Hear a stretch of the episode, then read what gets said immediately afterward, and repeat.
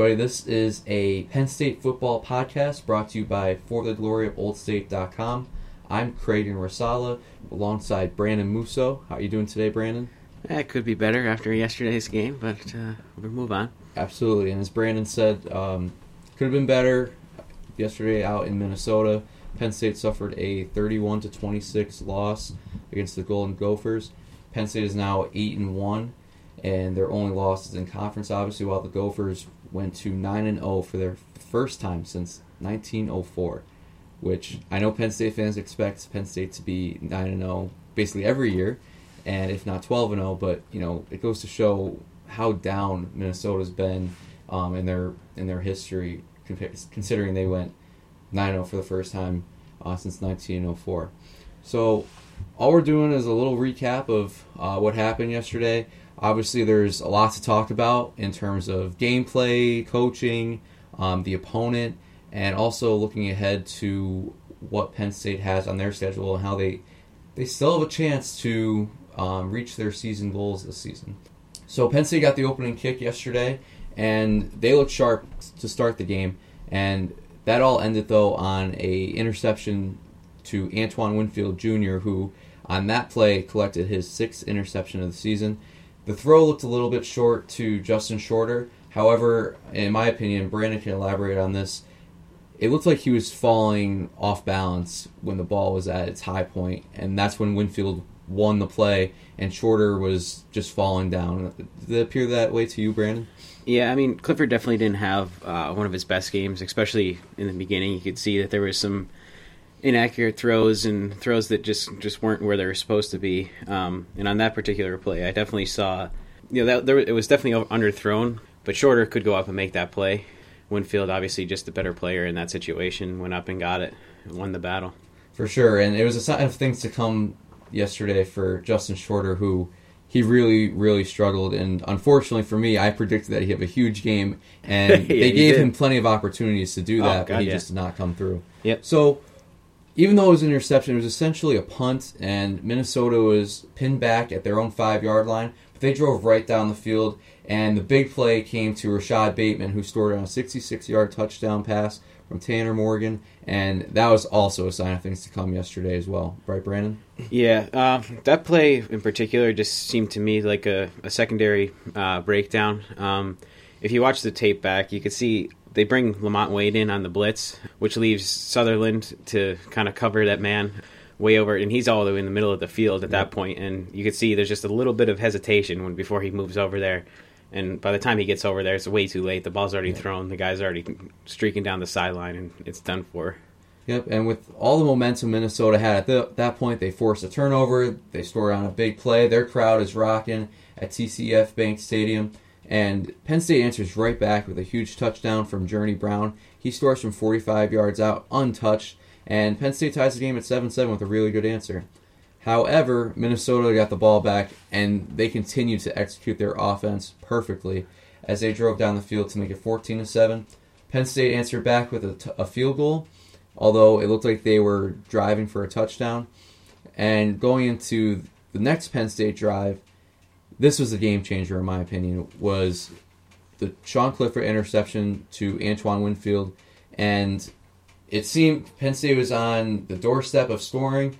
Clifford throws a pass up for KJ Hamler, a very questionable no call on defensive pass interference, which also seemed to be a theme of the day was pass interferences and Yeah. uh, the refs and making questionable calls or not making questionable calls. And I thought this was the changing point in, in the game. What do you think?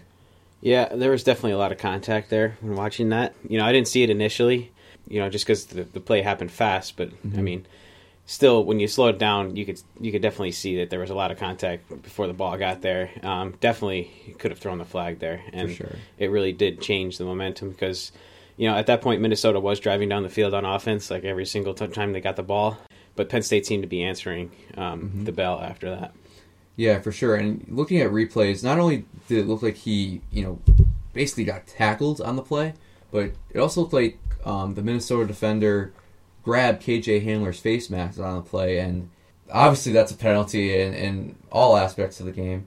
That that seemed to change the game. It gave Minnesota all the momentum. It stopped Penn State. Then Minnesota goes up 21 to 10, then eventually 24 to 10. But going into halftime, Penn State did salvage a field goal to make it 24 to 13. So, with the first half, Minnesota went up and down the field. I believe Tanner Morgan only had two uh, two incompletions, and eh, they were so efficient. They were able to run the ball. They were they made the Penn State secondary look silly. Honestly, uh, there was no pass rush, which to James Franklin's credit, I guess, if you listen to his press conference on Tuesday, he said this is exactly the style of game Minnesota wants to play. They have a great offensive line. They have great wide receivers, which we saw all day long. Mm-hmm. And when they get ahead, they want to drain the clock. They want to win the time of possession battle, and they were doing that throughout the first half. Then in the second half, uh, Minnesota actually got the opening kickoff. Penn State was able to put them behind the chains. They had a couple negative plays, which there were no negative plays for the Minnesota offense in the first half. And then Penn State was able to regather themselves. And on offense, the touchdown pass to Nick Bowers put them at a 24 to 19 game with the opportunity for a two point conversion. What did you think of the decision to go for two there? I didn't really like it at the time, just because um, they came out of the half and that was a huge touchdown that they needed. Um, and you just kick the you kick the extra point, you get the you get the point. Two points is just too risky at that point. I've always been a firm believer that you don't go for two until you desperately need it at the end of the game. So I feel like you know early in the third quarter, it wasn't the time to go for it. Um, so you just kick the extra point and you move on to the next drive. I agree with you as well because looking back, if you're in the first half, Penn State had the opportunity. They were what was it, fourth and goal at the 2 Mm-hmm. right before halftime, and there was eventually a penalty too where they could have shortened the distance, got to the one, but James Franklin decided to go for the points there, which I thought was the correct move. Get the points. You don't need Minnesota getting any more momentum going to halftime. I agree. Now, in that situation, going for two, it felt like the same thing. Just keep getting points. It, it wasn't a case of, you know, I think there was four minutes left in the third quarter when they scored that touchdown. It wasn't a case of, all right, you know, we're stopping Minnesota from scoring now. Like Penn State's defense didn't show that ability throughout the day, but if you just got it to 24-20, kept it going. But I mean, at the same time, I guess if we were able to convert the two point conversion, we would be saying how it was an excellent call and Penn State's only down three at this point. What I did not like as from a play calling standpoint was we're getting the ball to not one of our playmakers and Ricky Slade. He's a second or third running back at this point. Right. And I thought the screen pass going all the way to the the side of the field gave Minnesota defenders a chance to rally around the football. It was it's a long pass. They have the opportunity and the time to, to get there. And Ricky Slade just not being one of our playmakers, I just thought was maybe the wrong guy to get it to and maybe the wrong play. But play calling is another issue we will get to. We're gonna talk about that. Don't Yeah. worry. So with that, Minnesota gathered a little bit of momentum after the uh, touchdown, and they staged a drive themselves. The huge play on that was Penn State had an opportunity. It was a third and ten for the Golden Gopher offense, and the Penn State defense allows a 36-yard pass to Rashad Bateman yet again. And on that, Tariq Castro Fields was in zone coverage. He deferred to Jonathan Sutherland, who was supposed to have the safety help behind him, and it just did not pan out that way.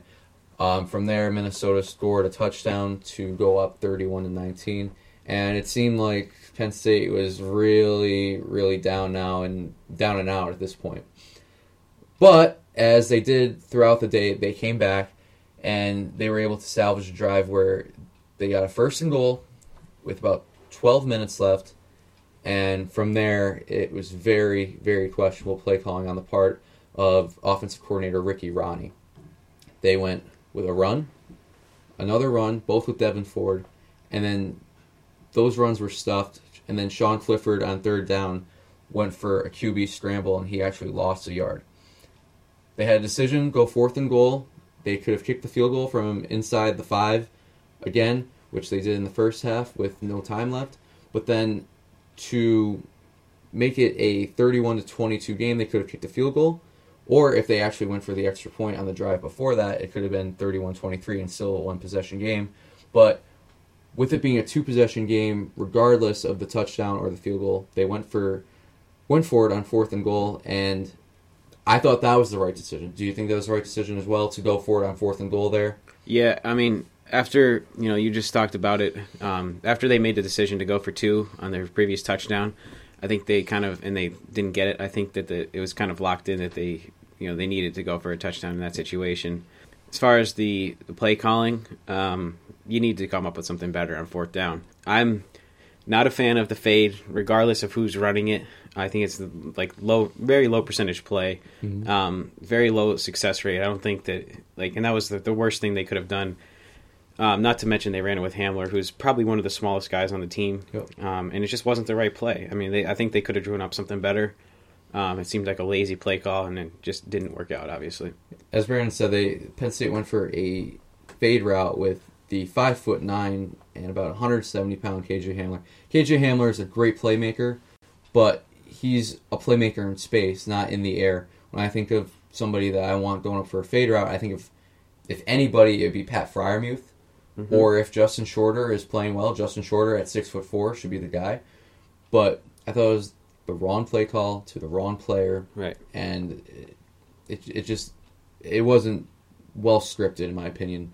What their game plan was on the um, that drive inside the five at that point. Yep. But once again, Penn State was able to hold, and they get the ball back.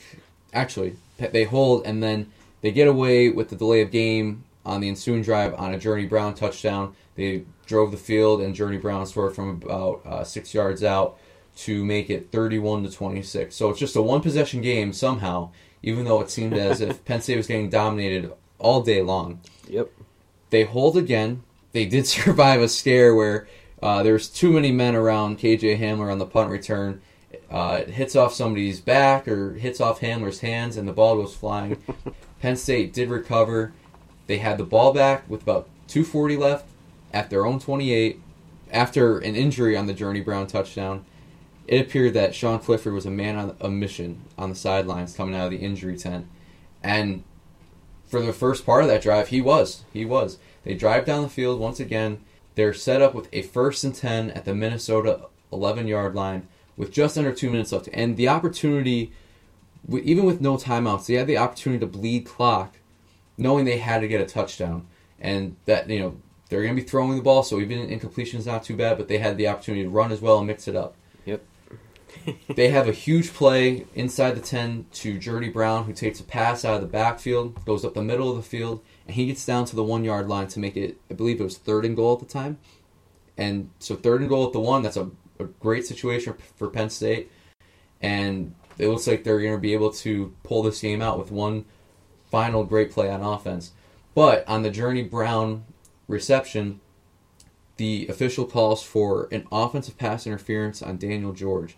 Daniel George, yes, it appeared that they were setting up a play for Journey Brown to get him in space, and Daniel George was a man who was you know setting up to clear space for him with that that pick kind of play, right. which everybody runs in college football. Yep. It, it, looked as if the Minnesota defender initiated contact, and Daniel George didn't even extend his arms for a block or anything. He was just standing there, and eventually it looked like he was going out for a route to the corner mm-hmm. as well. And this was a very very uh, questionable call, more so in that spot in the game by the officials. And it, what do you have to say about it? Well, I mean, looking back at it, um, from what I saw, it didn't even seem like they called it. I think because of the defender that was behind the guy that Daniel George was blocking, and like Daniel George, like you said, didn't extend his arm for a block. He was just like it's going out for a pass. It just so happens that that defender got stuck behind his own uh, teammate, mm-hmm. and that's what I think they got the call from. But it wasn't like Daniel George was going out like taking out two guys on a pick play. He was just going out for the route and got locked up with one guy, and they called it because the other guy got uh, stuck behind him. Now, after that offensive pass interference, Penn State went from having a third and goal at the one yard line to having second and 24, which is obviously completely different.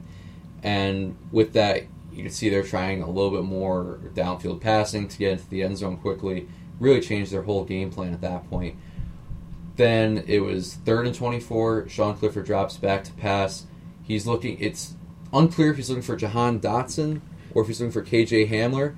But regardless, the pass is intercepted in the end zone. There's also the, uh, you know, a possible questionable no call on the pass interference call. Uh, Jahan Dotson looked like he got yeah. hit or pulled, and even if the pass wasn't intended for him, it was very it was close enough where he was in the picture frame. You could pretty much see it, and then Dotson was uh, pleading with the refs for pass interference. And then after the game, Franklin said to reporters that he saw Pat Freiermuth get tackled on the play, which I didn't see in the replay. Yeah, I didn't even see where he was on the field at that point. but very interesting that you know there's possibly two opportunities for Penn State to pick up interference, and with that it would be an automatic first down, and then they'd be set up with their great field position again. But um, you know, at that point, game was over. Penn State had no timeouts left, and Minnesota was just able to set up in victory formation. Obviously, it was a huge win for the Golden Gophers. Their fans storm the field. They they hold up the uh, the, the victory bell. Um, that's the um, the official trophy of this Minnesota and Penn State rivalry. Minnesota walks away with a 31 to 26 victory. A little bit of um, salt in the wound was Minnesota's um, PA system playing "The Lion Sleeps Tonight" on on the, the speakers, and then Yeah. also after that playing um, Prince's "Party Like It's 1999," which if you're going back in Penn State history, and I'm sure some of our fans will, a lot of our fans will remember this when Penn State was nine and zero back in 1999. Minnesota beat Penn State on a last-second field goal in Beaver Stadium to end Penn State's perfect season. So a little bit of history there, and the Minnesota fans and their faithful were very much into it. Overall, it was a tough loss for Penn State, especially um, considering it ends their perfect season. It makes it a, a little bit tougher to reach their goals this season of a Big Ten title as well as a college football playoff appearance. So, getting to some talking points about this game after we recapped it, we, we dove into it a little bit. The, the defensive pass interference on the, the second interception by Antoine Winfield Jr. of Minnesota. Just, you have to call that. You have to call Yeah. that. As, as much as the officials were letting the players play today, there weren't too many penalties throughout the game, but the, the defensive pass interference was a no call there. Like it was an atrocious, in my opinion. Yeah. And I think probably the bigger talking point here is the Ricky Rahne play calling early in the fourth quarter inside the ten. Yeah, so I've never been like the biggest plant, the fan of Rahne. You know, I, I was really kind of uh, underwhelmed by him really all last season, and obviously everyone will give him slack for the uh, fourth down play call last Yes. year against Ohio State. Um, that was a big one. For me, he just continues to be disappointing. Like, I, like we talked about the red zone appearance that they had, three runs and then a fade to Hamler. Like, I, don't, Yeah. I don't get it. Like, it doesn't make sense to me.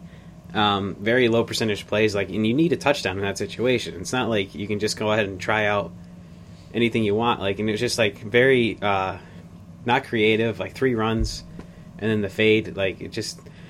I think that he could be a lot better, and I think, I mean, people give him a lot of A lot of heat. a lot of heat, but and a lot of it's deserved. And then there's you know there's people on the other side of it who think he doesn't get enough credit. But like the bottom line is he just hasn't been good enough for this team, and really, I'd like to see uh, them get a little more creative in that situation. Sure. Um, because I mean, if you look, we've watched this Penn State team play nine games now. The strength of this team is big plays in both the passing game and the running game. And if you look at throughout the game yesterday, Penn State's rushing yards didn't come from eight, nine yard chunks consistently. They came from a 45 yard run and a 35 yard 35 yard run by Journey Brown. And in a situation where we need five yards, that hasn't really been our strength just, all right, we're going to let our offensive line take over, we're going to pound the ball into the end zone, and that's how we're going to score. We, we just haven't been that team this year. We definitely we needed a little bit of creativity to get the, the football into the end zone there, and just did not happen. Also, I thought in that situation, I was clamoring for it all day long, getting the ball to Pat Freiermuth there. Yeah, It seemed not you know not just in the red zone, like literally. And he had the hot every hand the single day. play he was open, hmm and Minnesota was not that they're forgetting about him, but their scheme was to defend against KJ Hamler right. and but Pat Freiermuth was wide open. It seemed every play, every third down, he he executed, and in the red zone he executed. And Pat Freiermuth was amazing. He had seven receptions for 101 yards, and quite honestly, he could have had over 10 receptions and maybe over 150 yards if we actually looked for him on every play like I thought we could have. And you know, Pat Freiermuth, he's displaying late in the season now that he's probably the top tight end in the country. And if he's not right now, he will be going to next year, his junior season, when he's going to be eligible for the NFL draft. And enjoy him now, Penn State fans, because he's not here. Yeah. He's not here after 2020. He's not. Yeah, so in that situation, obviously I agree with you like 100%. Um, get the ball to him. And you mentioned we haven't been that team that, you know, we just let the offensive line take over and just pound it off the middle. When we have been that kind of team, it's been with Noah Cain. Yes. And obviously there was some sort of injury that he suffered in the Michigan State game. that kept him out. Mm-hmm. So he's not in there.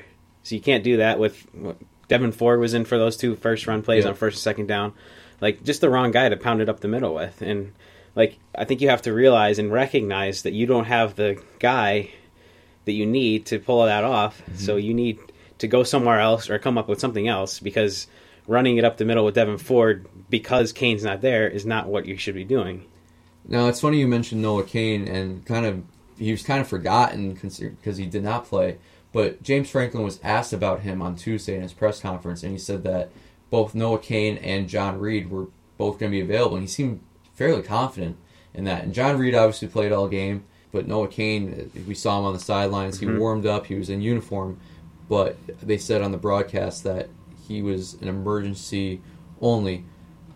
I guess being down 12 on the road and your perfect season on the line is an, an emergency. That's I, I guess, but Yeah. um, you know they they decided to um, go with Devyn Ford there, and I don't think it was more so Devyn Ford's fault as opposed to calling Putting him in that situation. yeah. Yes. There's obviously the offensive pass interference on um, Daniel George that obviously did not go our way. The big issue, you know, we're looking at small samples here. The big issue all day long was the secondary play. Yeah. It was a mess. yeah. It was a mess. So the zone that they were running, uh, which they have been all year, um, but you know, segueing into another um, issue is the defensive line play, and I've said it, I've said it throughout the year in all of my predictions. Defensive line is what makes your secondary look good. Yes. And since I don't know, even before the Iowa game, the defensive line has just been non-existent. They haven't gotten the pressure that they've used to. They haven't gotten the sacks that they've used to, that they were used to. They haven't got the tackles for loss that they're used to. And in this game, it was like more of the same.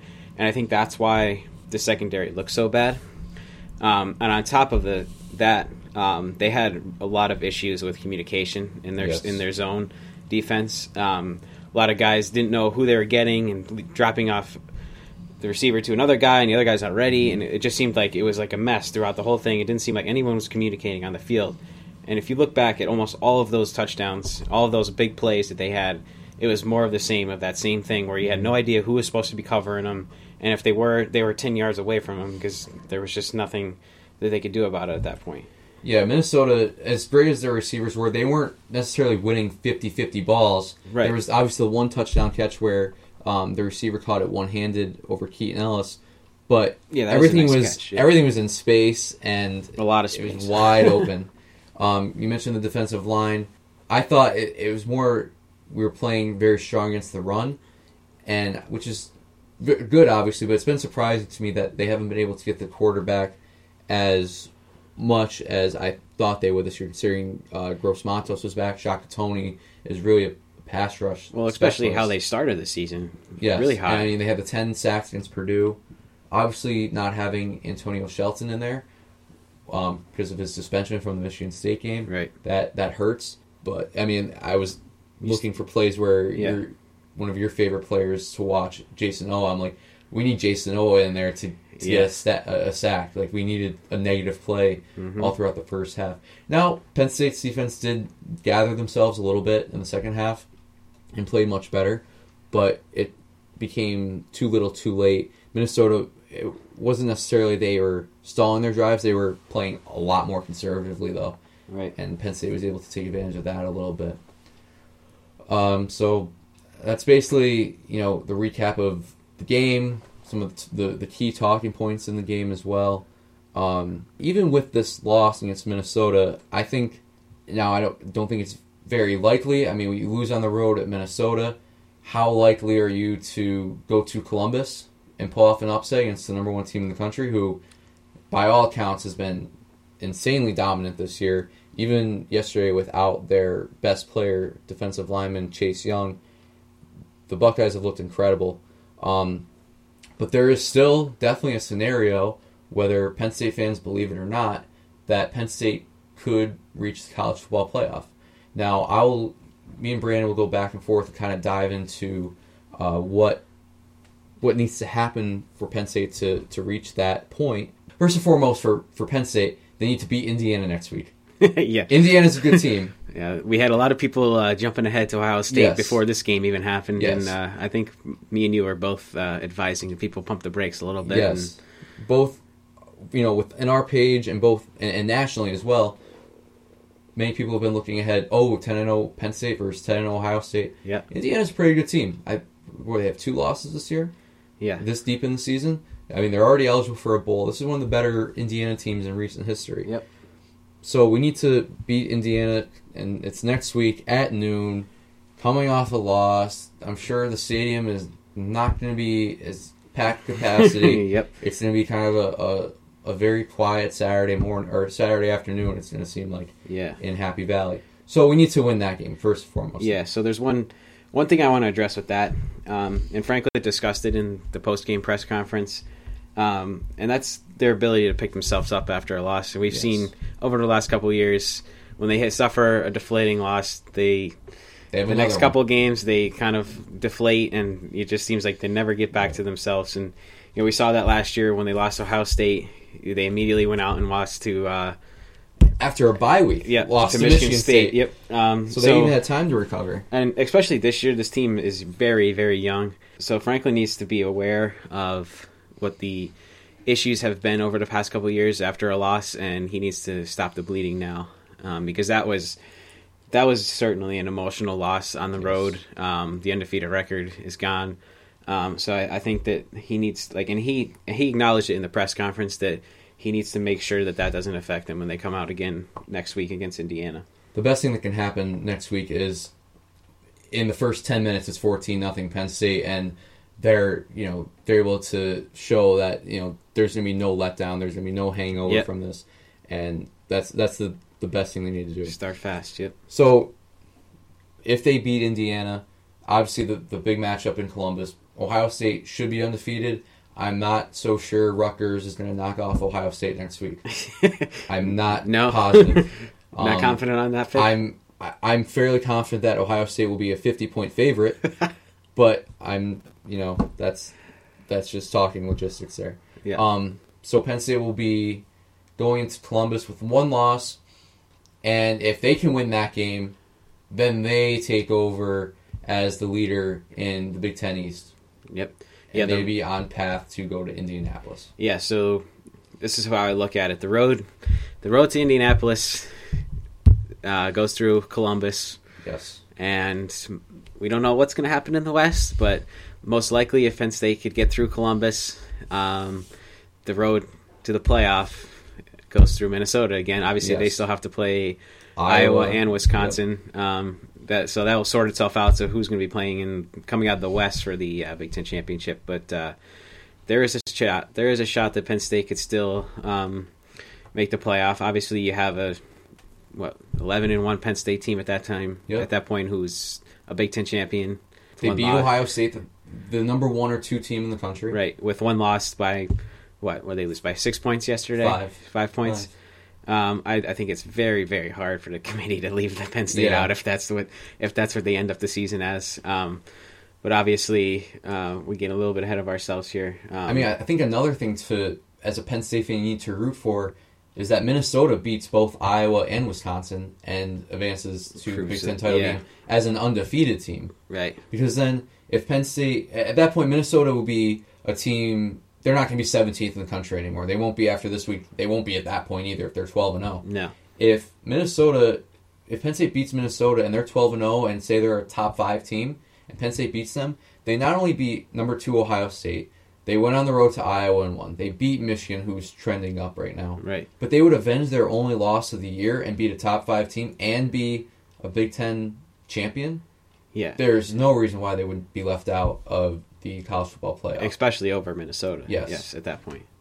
Yes, and I mean, there's some things around the country that I think Penn State fans should root for as well. I think one is um, the Pac-12 situation where, say, Oregon and Utah both end up in the Pac-12 championship game at 11 and one.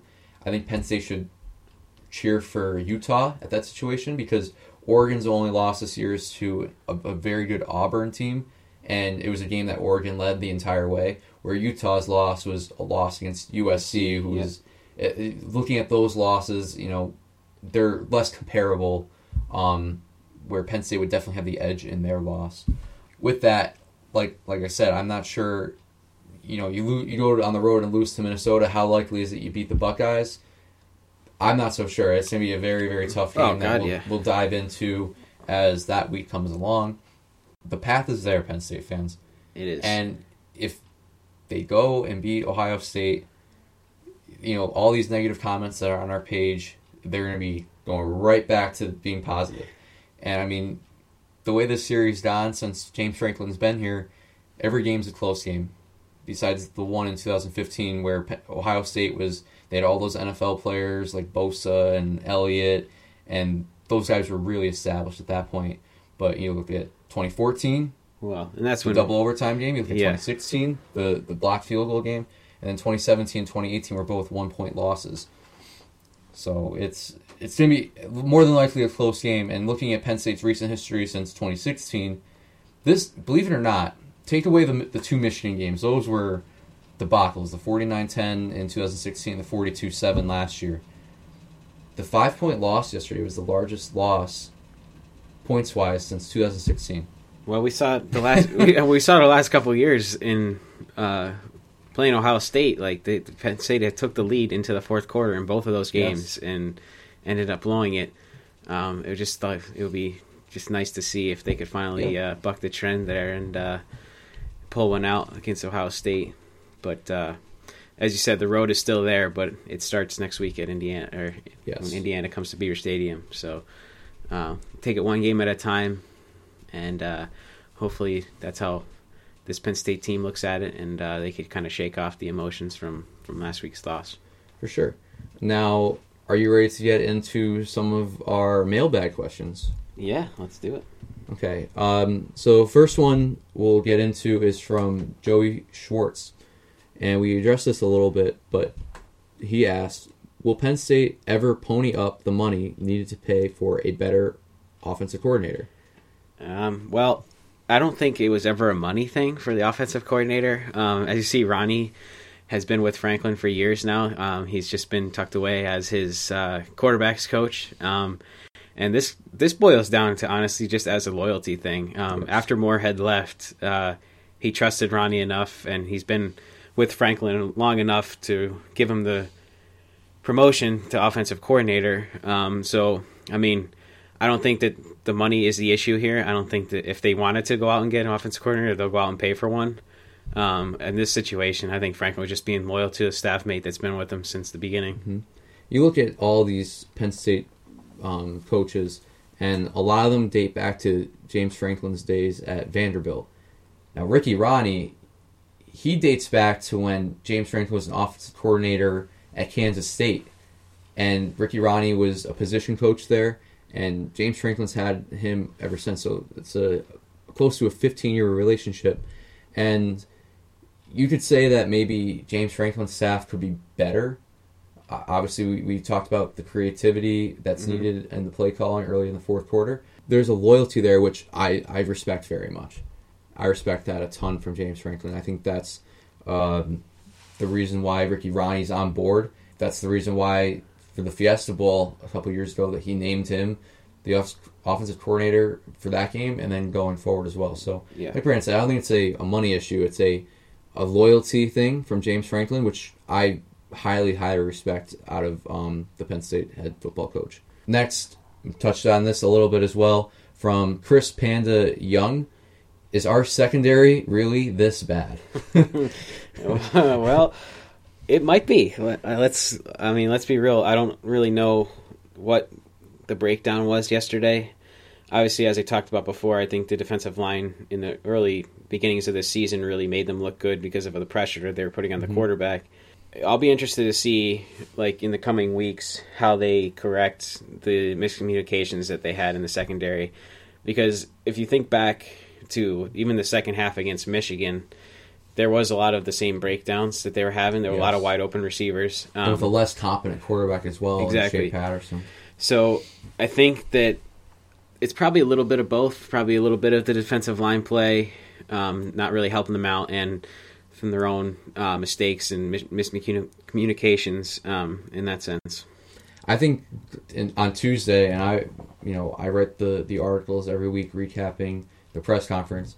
I think a key word that I want to hear throughout the week from James Franklin is communication relating to the secondary because, like you said, it's it wasn't good yesterday. The communication was not No. there, and I think that I want to hear that a lot. That we are fixing communication, and because I know Franklin talks about this preseason and then into the season how they are very, very um, dialed in to their communication and their their tendencies and things like that. And I think that's going to be a key in fixing that. You know, we haven't done too much looking ahead at Indiana just yet, um, but I'm, I'm I know for a fact that if not for this game coming up, but for when Penn State has to travel to Columbus and fa- face Justin Fields and that really really good Ohio State wide receiving group, they definitely need that. They're going to have to play a lot better than they just Yes. played yesterday. So um, that's going to be a huge test for them. Yes. Now, a, a, very good question here from Brendan Donegan. Um, has the RPO stunted the development of the offensive line and created a lack of commitment to the run game? And do you think it is time to scrap it in favor of an I or pro set? I'll let you dive into that first. Uh, we've heard this a lot. Um, this is just what this is just what Penn State is going to do. Like this is their style of offense, um, and unless you want to change that, um, you're going to need another head coach because this is what Franklin wants to run. This is what Rahne is going to run, um, and I don't think it really stunted the development of the offensive line. Um, I think the line's been very good this year, obviously. Yeah. And I don't think that they have a lack of commitment to the run game because, I mean, you see it. They have four running backs going at all, every game. I think they're they're trying to do their best to get the, the run game going and kind of really be a balanced offense. And definitely, I don't think it's trying to time to scrap it. Um, I think that the offense has been um, just even dating back to when Moorhead took over. Um, I think this offense has been better than we've seen it. I mean, almost It's in better my, than last year's Yeah. team, obviously. um, but it's been better than I've seen in almost my lifetime. Yeah. Like this offense, is like I don't think Penn State ever was a team that scored this many points. Like they were always a defense first team, Mm-hmm. and I think that this kind of offense really uh, bodes well for like big plays and just kind of more of an electric offense. And so I'm not really ready to go back to the pro set. Um, especially because of the quarterbacks you have and the kind of people that you're recruiting, um, that would just go against everything that they've recruited for um, in the past couple of years. So I don't. I think that that gives you them like take a step back if you do that kind of thing. Now, I don't think you know, looking at Ricky Rahne and looking at the RPO type of system and the spread system that Penn State runs, this is not a John Donovan issue that we had years oh man, ago I forgot about this guy. on, on the offense. Um, yeah, we live to forget that one. yeah, Um, it's not that type of issue. You know, this is when this offense is clicking, they are unstoppable. And we saw it yesterday. They were unstoppable until they get to you know inside the red zone or they had some turnovers. And I, James Franklin's talked about this in past weeks too. They they want every possession to end with a kick. Unfortunately, you know, three of those did not end with a kick. You know, uh, an extra point, a field goal, or a punt, and that was kind of the difference in the game, I think. But no, I don't think it's time to scrap it. You know, you can look at the the issues with the running game this year, where it's big play or bust. It's kind of how the offenses in general. Um, that's. I mean, and we just don't.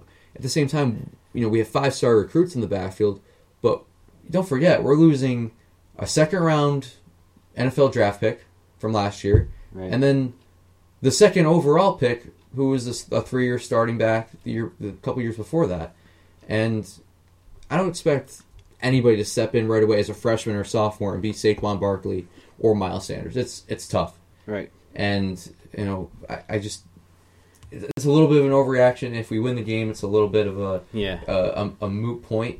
But I think uh, thanks for your question there, Brendan. I thought it was a very interesting point. It's one that is talked about a lot, but it's something that you know certainly could be addressed. And maybe what Penn State fans want is keep the same system, ninety percent shotgun, whatever. But maybe we get in the goal line, we run some big sets. Maybe like maybe we bring in an extra offensive Maybe. lineman as a fullback. I, I I don't even think we have a fullback on the roster. Yeah, I wouldn't expect that to happen, but No, absolutely not. But I think maybe Just- that's what Penn State fans would would like to see is Yeah. for a goal line situation, have a goal line package. it's just I mean, it's just the way the offense is built. I mean, you look back at 2016, um, you know, obviously their Big 10 championship run.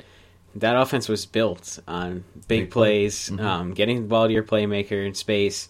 Um, and I think that they're kind of sticking with that. And, and for the most part, they've been successful with it. And obviously, like like you said, they had a couple of uh, issues in the red zone yesterday. Obviously, it didn't work out in their favor. But I don't think that just because that happened, like you're ready to kind of scrap the whole offensive plan that you've put in place. Yep. And Penn State looks at, and you hear this in baseball a lot. If you watch MLB Network or ESPN, even now, where teams in baseball talk about analytics a lot, and Penn State football is along, along with other teams and programs throughout the country, they focus on these analytics as well. That's why James Franklin went for two yesterday. That's why he kicked a field goal before halftime. That's why he didn't kick a field goal down 12 yesterday on the fourth and goal. There's a bunch of different scenarios that tie in with analytics that they look at, and that's what they go with. And one thing is Penn State looks at big plays. They they have a completely different game plan from um, Minnesota head coach PJ Fleck, where Fleck wants to win the time of possession battle. James Franklin does not care about it. No, he's about the points. He's about the points. the he wants the big plays. Yep. Um, because time of possession doesn't win anything on the scoreboard. It really doesn't. But Right. the points do. the points too. Um, so that's another, um, I guess, answer to your question is that the analytics of what Penn State's looking for kind of drive the type of offense they run under Ricky Rahne. yep. Now, our last question, kind of a, a funnier question, I guess, but um, from Michael Mondak. Can Penn State football win a national championship before my 40th birthday in July 2025? When we get to July 2025, we'll be wishing you a happy birthday, Michael. I hope you have a nice party for it. So, that's giving Penn State five years to win a national title. The possibility. Yeah. Yes. Why not? Yes. We just we talked about it. They have the opportunity to get to the playoff this year with a team that is full of juniors and sophomores. Full of them. Yeah, and if you look ahead, if you're looking ahead two, three years from now, these guys are going to be um, more developed, and Yep. not to mention, like there's rec- there's recruiting classes coming in behind these guys. Mhm. So two, three years from now, you might have another young um, stack of uh, freshmen that are playmakers, or you might have another KJ Hamler or somebody like that Mhm. to come and kind of uh, control the the play, the ball. Yeah, I mean, coming into the season, everybody kind of assumed that we would have a good team. Obviously, we were preseason uh, top 15. Kind of looking ahead to 2020, being like, all right, by then, this crop of players is going to be developed. They're going to be experienced, and that that would be the year to win. We're in a we're eight and one. we're in a good spot. We're in a, we're in a good spot still. It's not undefeated. I think Penn State fans are they're obviously upset by the loss, but they're more upset that it happened to Minnesota, who traditionally isn't a great program. You know, this is their best team in recent memory, right. and you know, Yeah, just be just be happy that uh, we can't look back and say this is our first nine and zero record since Yeah. 1904 or Yeah, exactly. 1908, whatever it was. Exactly. I mean, in in putting it in perspective, this is Minnesota's biggest game in a long, long time, and, and kind of putting it in a Penn State fans' perspective. Think back during our down years, early in the 21st century. Um, you know, obviously we didn't make a bowl game in 2000, 2001, 2003, 2004, but in 2005 we were undefeated. We just clobbered Minnesota at home, and we were playing Ohio State, who was the sixth ranked team in the country. It was the whiteout. It was one of the first whiteouts. The crowd was going insane. Game day was there, and it was our biggest game in recent memory. You know, we've had there were some big games like the Miami Miami came. That's probably the best team in college football history. You had Nebraska come in, but this was finally the team to, that we had to gain national attention, and this was Minnesota's game in that respect as well. And they just came out and executed kind of like we did in 2005, and that's just kind of putting in perspective of how this game went, the the feel of it, and um, but yeah, Michael, I think I think we have a great opportunity to do so. We're if, if you're a top 10 team with top 10 recruiting classes every year, you have a good chance um, to do some special things. Yeah, just just in general, I mean, we've been lucky for geez the last like four or five years. We've seen some very good Penn State teams, and uh, Mm-hmm. whenever there's a loss like this, it seems like everybody go, it all goes haywire, and everyone's ready to fire all the coaching staff. And I think people just need to take a step back and realize where the programs come from in the last five to eight years. I would say Yep. um, from obviously the sanctions. We're not going to get into that, but um, they, the Franklin's really done a good job building this program up, and um, we're lucky to be consistently in the national conversation almost every year now. Obviously, we struggled to get over the hump in some of the certain big games, but we're right there. Um, Yep. So, to answer your question, yeah, I think that eventually they could possibly make a run for a national championship, but obviously, who knows? Yep. So, as we said, Penn State has a noon kickoff next week against Indiana, and we will have um, the weekly coverage of that with predictions, press conference coverage, and um, even more. And then Penn State. That's so that's a noon kickoff. Then Penn State goes to Ohio State in two weeks to take on the Buckeyes. That's also a noon kickoff. And then to end the season, they play on their senior day uh, against Rutgers at home. There's no official kickoff time for that, but just a guess, it'd be a noon kickoff. Probably going to be new, and yeah. Um, and then if you know if Penn State goes three and zero these next three weeks, then they're in Indianapolis on December seventh. Yeah. Possibly against Minnesota, Iowa, Wisconsin.